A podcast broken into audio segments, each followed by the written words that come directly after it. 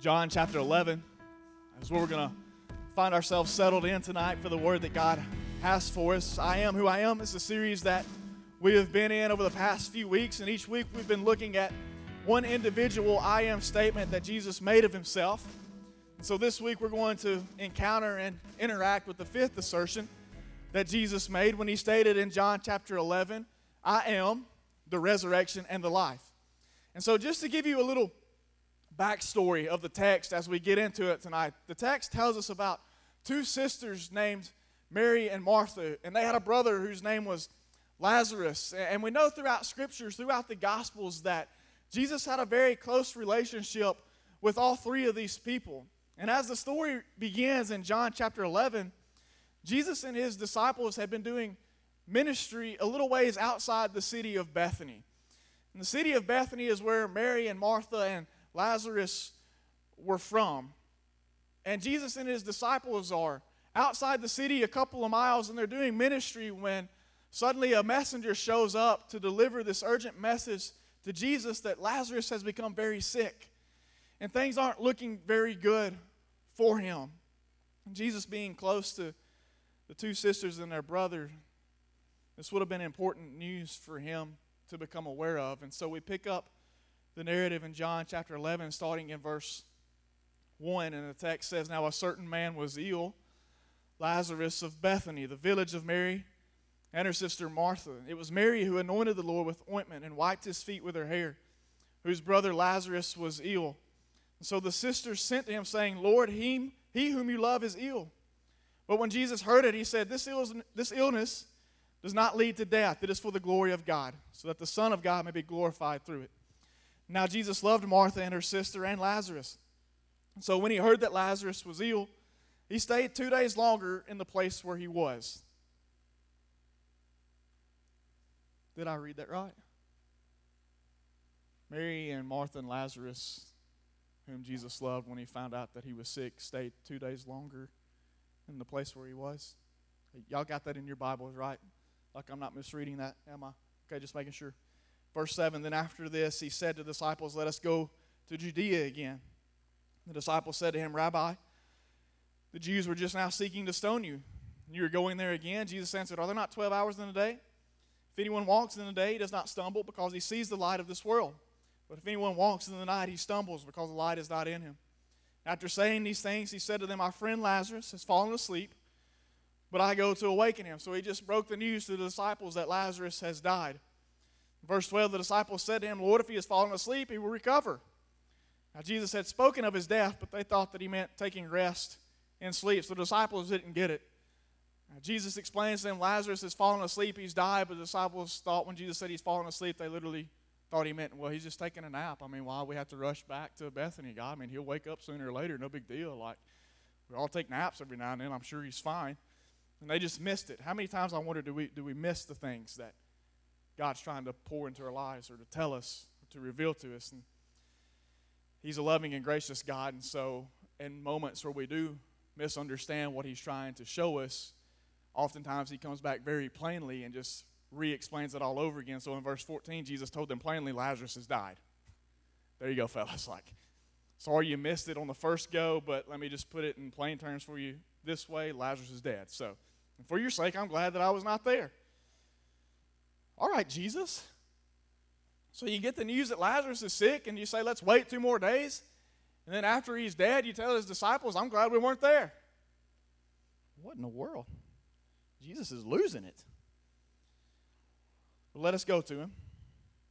So Thomas called the twins, said to his fellow disciples, Let us go also that we might die with him. Verse 17 Now, when Jesus came, he found that Lazarus had already been in the tomb four days.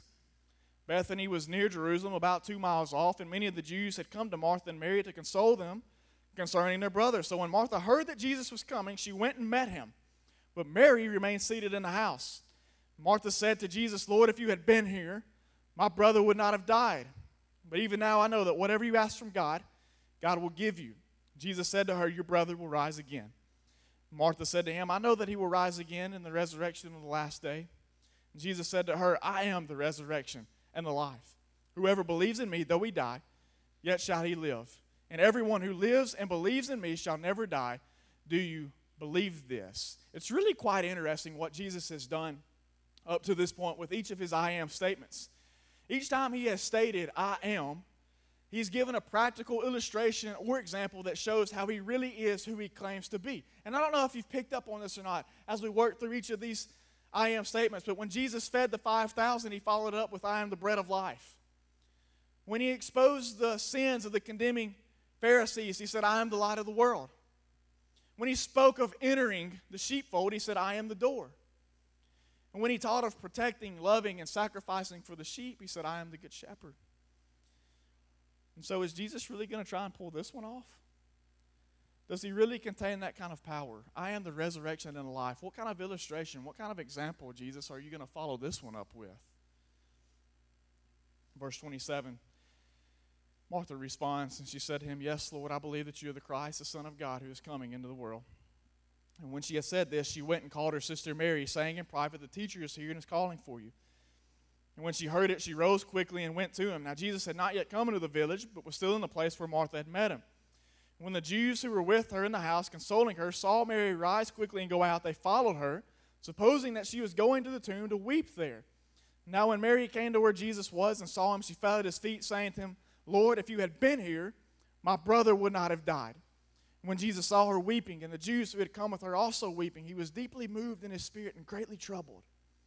And he said, Where have you laid him? And they said to him, Lord, come and see. And Jesus wept. So the Jews said, See how he loved him? But some of them said, Could not he who opened the eyes of the blind also have kept this man from dying? Then Jesus, deeply moved again, came to the tomb. It was a cave and a stone lay against it. And Jesus said, Take away the stone. Martha, the sister of the dead man, said to him, Lord, by this time there will be an odor. He's been dead four days. Jesus said to her, Did I not tell you that if you believed, you would see the glory of God? And so they took away the stone, and Jesus lifted up his eyes and said, Father, I thank you that you have heard me. I knew that you always hear me, but I said this on account of the people standing around, that they may believe that you have sent me. When he had said these things, he cried out with a loud voice, Lazarus, come out. And the man who had died came out, his hands and feet bound with linen strips, and his face wrapped with a cloth. And Jesus said to them, Unbind him and let him go. I've never resurrected anything or anybody. And if any of you have, I find that quite weird. And let's talk afterwards about some things that you might be going through in life that we need to get some counseling set up for. I've never actually resurrected anything. I never brought anything back to life. I came close one time, I feel like. Seriously, though. I used to work at the Sportsplex and around McFarland on, on Gunnerford Road. Some of you guys, you know where that's at. I used to work there uh, as a recreation assistant. And so one of my responsibilities was to make sure that the concession stand stayed stocked. And I was in there one day, and it was a bunch of high school kids that I was working with, and I was still in college, and there was this big debate about this urban legend that somebody had heard that you could drown a fly and then put salt on it, and it would come back to life. And so we had this big discussion about what in the world is this? So we caught a fly in the concession stand. And we put that sucker in a cup of water and sat a skittle on top of it so it couldn't get out and left him in there literally until the bubbles stopped. Uh, we left him in there for, I would say, at least an hour, an hour and a half. I mean, the sucker wasn't moving. We take the skittle off, we pour the fly out on the counter. He's not moving. I mean, not a twitch. His, his little legs aren't, aren't shivering or anything, not even an attempt to get up and fly away. And so we're like, we leave him laying on the counter for, for another hour and he hasn't moved. And so we go and get the salt and we sprinkle it on the fly and we leave him laying there. And I kid you not. We came back about an hour later and this joker started moving. And the next thing we know, he's standing up. And the next thing we know, he flies out the window. You might think I'm crazy. Go try it if you don't believe me. I give you permission to drown a fly and put salt on it and try and bring it back to life. I don't necessarily think that's resurrection in a sense in which Jesus is performing it here with Lazarus, but that's the closest I've ever came to it. I don't have the power to resurrect anybody. Nobody in this room has the power to resurrect anybody. You cannot bring that which is dead back to life. But I know there are some people here tonight who need resurrecting. And I know there are some people in here that are carrying with them some situations that you need to be resurrected or you need to be raised up out of. I know it to be true.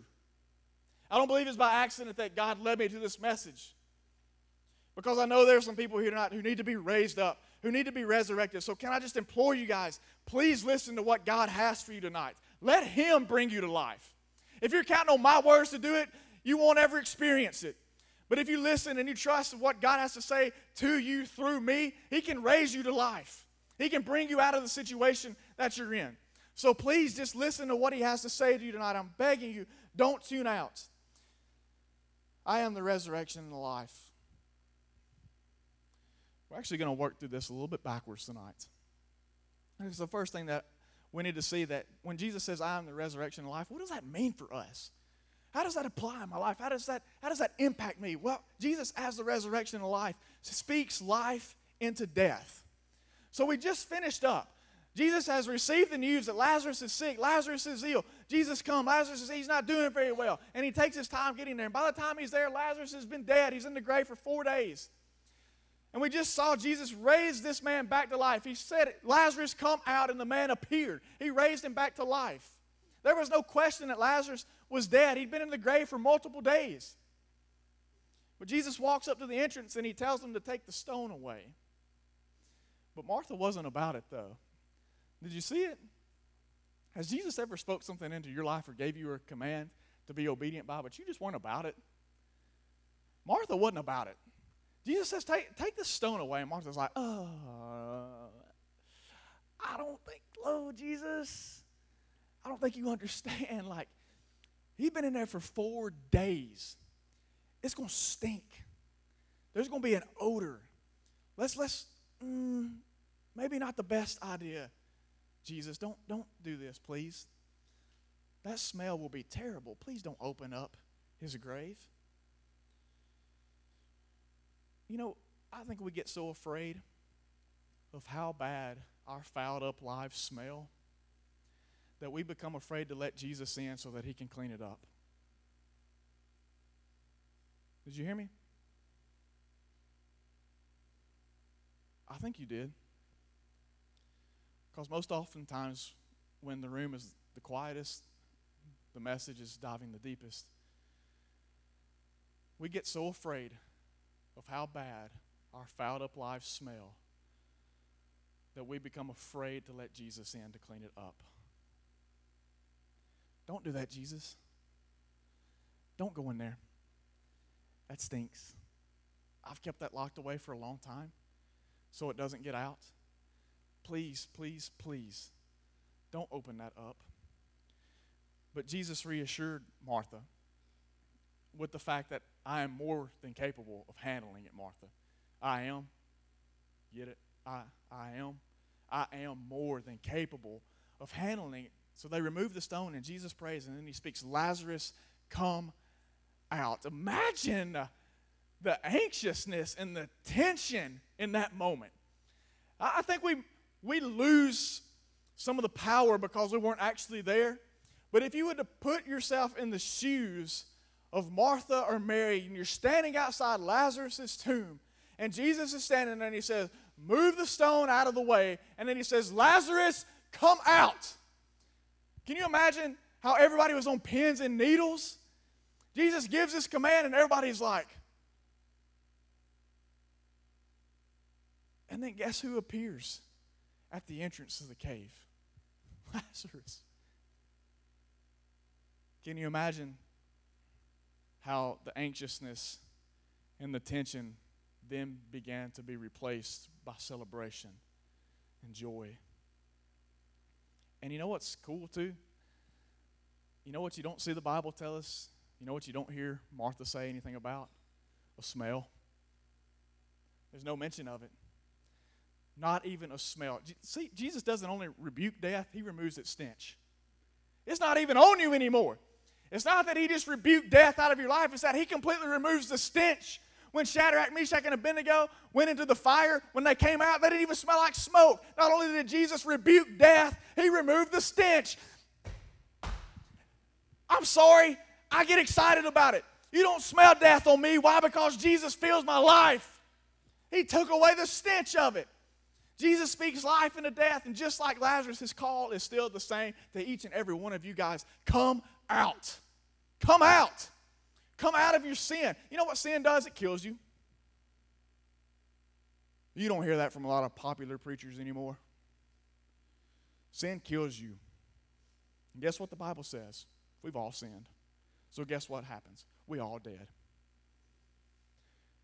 Unless Jesus shows up on the scene and makes a statement like, I am the resurrection and the life, and whoever believes in me, though he die, yet shall he live. Come out. Come out of your sin. By faith, take that step toward Jesus. He's already taken towards you. He showed up all the way in front of your tomb. He says, Come out. Come out. But you know, there's one other thing that's important, I think we notice too. Jesus then told him to do what? Go unbind him. Go unbind him. It can be a scary thing to come out of the place of death that you're in. It can be. But can I tell you that you're not alone in doing that? Jesus said, Go unbind him. Can you imagine everybody's response then? They're still not sure about the whole situation as it is. There's Lazarus. He's been dead for four days, and now he's standing at the entrance of the tomb, and he's wrapped up in all his mummy clothes, and he can't even walk. He's kind of stuttering out of the grave, and Jesus says, Go and bind him. Everybody's like,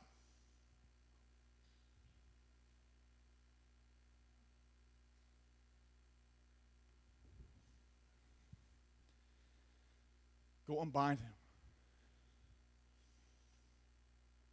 You have help. When Jesus calls you from death to life, it's not a life that you live individually or in isolation. You have help. That's why the church is here. We help you take off those grave clothes you've been used to wearing for so long and help you to be clothed with the righteousness of Jesus. Two words Two words. I want you to remember these come out. Come out. But Jesus has the resurrection and life. He doesn't just speak life into death, He also speaks life into despair.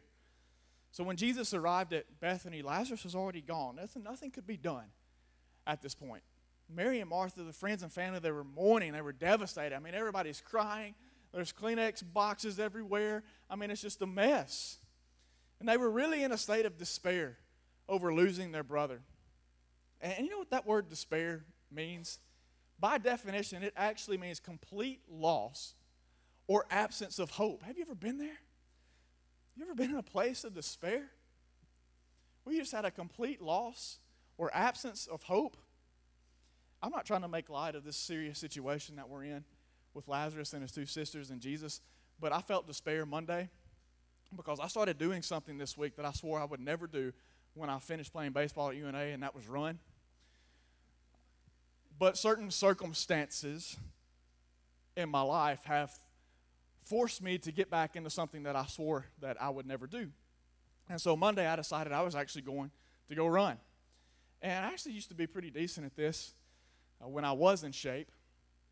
And some of you are unaware, but we do a thing called broom ball around here in the spring. And last time we went and played, I actually blew out my PCL and partially torn my meniscus and all that stuff. And so it's been a process. And my legs are, are really weak now because I've been scared to go work them out because my knees just hurt. And so, anyway, I've got all this courage built up and this excitement. And I go behind the field at UNA and I'm like, I'm going to get back into running. I want to get back in shape. And it's going to be great. And it's going to be awesome. And I had all this momentum built up. And I took off and I made it a half a mile and I was dying.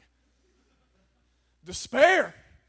I got to the end of a half mile stretch, hands on my knees, begging God to replace the breath in me that I had just lost, thinking, This is a hopeless situation, God. What am I going to do?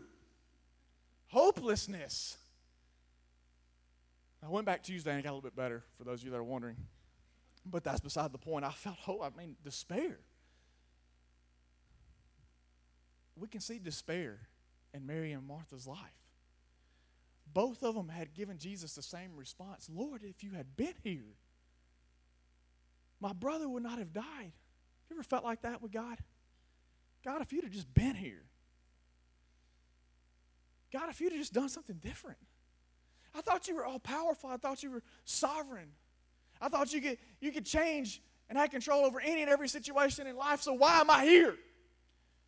Why am I in this place of despair? Why is my brother in the grave? When I sent you a message, when I cried out to you in prayer saying, God, it's urgent. I need your help. Now all of a sudden there's death. He's in the grave. Nothing can be done. Why did you allow this to happen?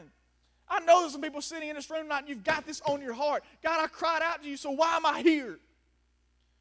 Why do I feel helpless? Why do I feel hopeless? The text tells us that when Jesus saw Mary and all their friends weeping, he was moved and troubled in his spirit. And then did you notice what he said to Mary and Martha? If you go back and look in the passage, verses 28 through 36, you, will find it there. He, his response to Mary and Martha was, Where have you laid him? Where have you laid him? Jesus asked the sisters to show him where they had placed Lazarus.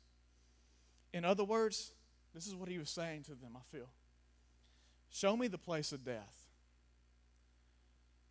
Show me the place where it hurts the most. Show me the place where you lost hope. Show it to me. And when they took him there, he wept. It doesn't say that Jesus cried a little bit, it says that he wept. When you weep, it's because of an overwhelming sense of sorrow and pain and anguish that you feel deep inside of your spirit because of the situation or the circumstances around you. Jesus wept with them. Why did Jesus weep? I'll tell you why because he felt their pain, because he felt their sorrow, because he felt their helplessness and he felt their hopelessness and he wept with them because his heart was aching for them because he loved them with such a great love. And he weeps with them. And there are some of us here tonight that I know deep within my soul, you've hidden it on the surface. You've done a good job of that.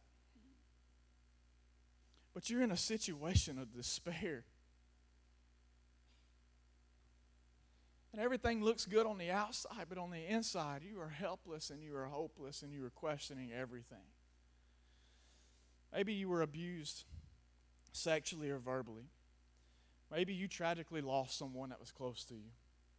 Maybe it's an addiction that you can't beat, or an anxiety attack that's about to hit at any moment, or a state of depression that you can't climb out of, or family problems that you can't control, or sickness that you can't shake. Whatever it is, it has caused you pain and sorrow and regret. Whatever it is, it has caused you to feel helpless and it has caused you to feel hopeless. But listen to the words of Jesus when he says, Show me it's so deeply personal. Show me. Jesus is not unaware of your despair. He says, Show me.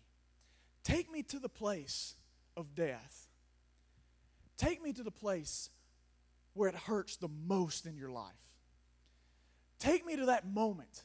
Take me to that place where you lost and abandoned all hope. Take me there. Show it to me. It's not that Jesus didn't know where Lazarus was buried at. It's that he wanted Mary and Martha to know, I care enough to see it. Show me. Let him speak life into your despair. Psalm chapter 34, verses 17 and 18, two of the greatest verses in all of Scripture for people in despair. It says, When the righteous cry for help, the Lord hears and delivers them out of their troubles. The Lord is near to the brokenhearted and saves the crushed in spirit. Two words, two more words. Show me. Show me. Jesus has a resurrection and a life. He also speaks life in spite of delay. Remember when Jesus first got the news that Lazarus was sick? His plan of action was to wait two more days. Not exactly the course that we thought Jesus would take. But oftentimes, it, it rarely is what we expect when Jesus acts. And he finally gets there and he finds out that Lazarus has been gone for four days. Why didn't Jesus just leave immediately? He obviously loved this family.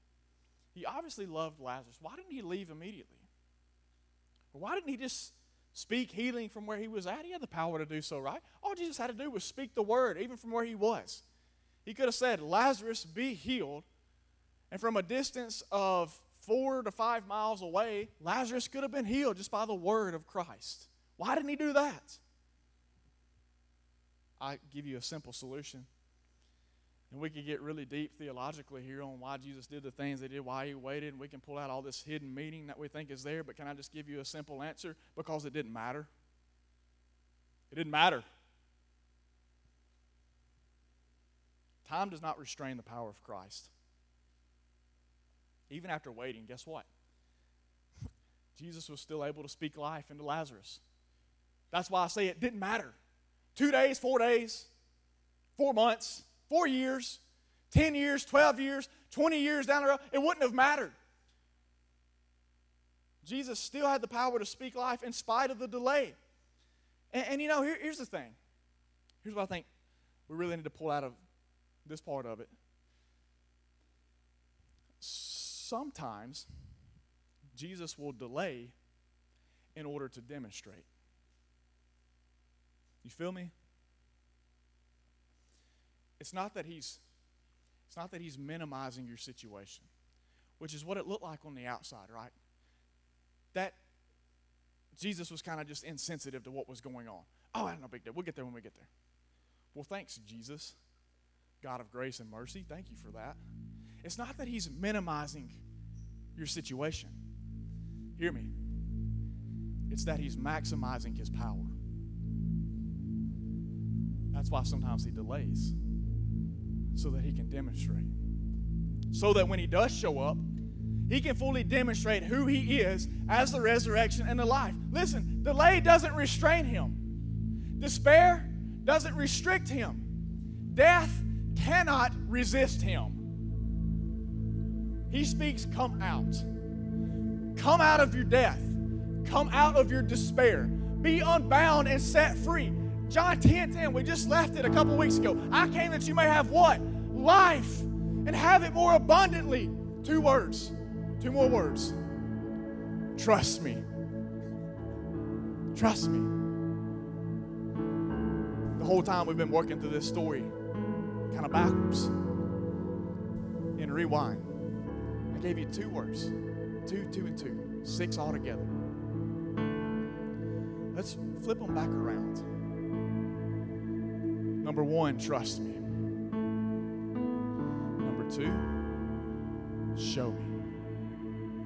Number three, come out. See, it starts with trusting. Because if I trust Him, then guess what? I'll show Him. And once I show Him that place that I don't want anybody else to see, that I've kept locked up for so long, that I've been afraid to let anybody in because it's going to smell awful. Once I get into that place and I show them, it's right here. This is where the death creeped in. This is where it hurts me the most. This is where I'm most vulnerable. This is what happened. This is the place where it happened at. And I've tried and tried to forget it. I've tried and tried to forgive it, but I can't let it go. This is where it hurts the most.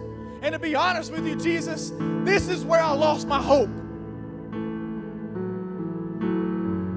Now, Jesus is in a position in your life where He can say, Move the stone. Now come out. Come out. Shake loose those bounds that have kept you wrapped up for so long.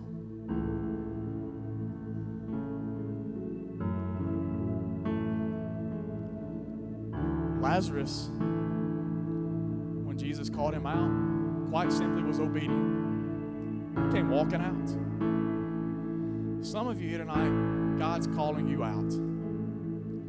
Come out of your sin. Come into life abundant. Forsake all this other stuff. Leave it all behind you. I know it stinks. Sin stinks. It does. Man, it'll foul up your life. It will produce death within you. But Jesus has the power to rebuke that and give you life and give it abundant and take care of the stench. Some of you are in despair and you've lost all hope and you can't get past that thing that happened to you that you might not have even been able to control. He's the God of all comfort and hope, and He can restore, and He can repair, and He can replace, and He can give you back what you lost. And it might take some time to work through it. It doesn't necessarily get better overnight, but each step that you take with Jesus is a step of healing and restoration, and healing and restoration, and healing and restoration. But you got to decide I'm going to come out. I'm going to take that step.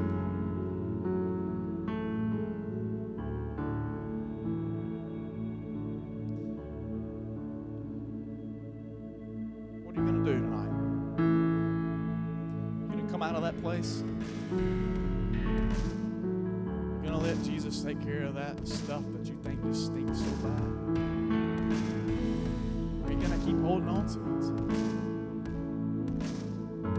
Salvation's at the door. It's knocking. But it's your choice. Healing is at the door. It's knocking. It's your choice. Come. Thanks for listening to the message. We hope that you will continue to join us each week as we journey through Jesus' I am statements. We're trusting that God is going to show us some mighty things about who He is through those two words. So be sure to meet us here again next week.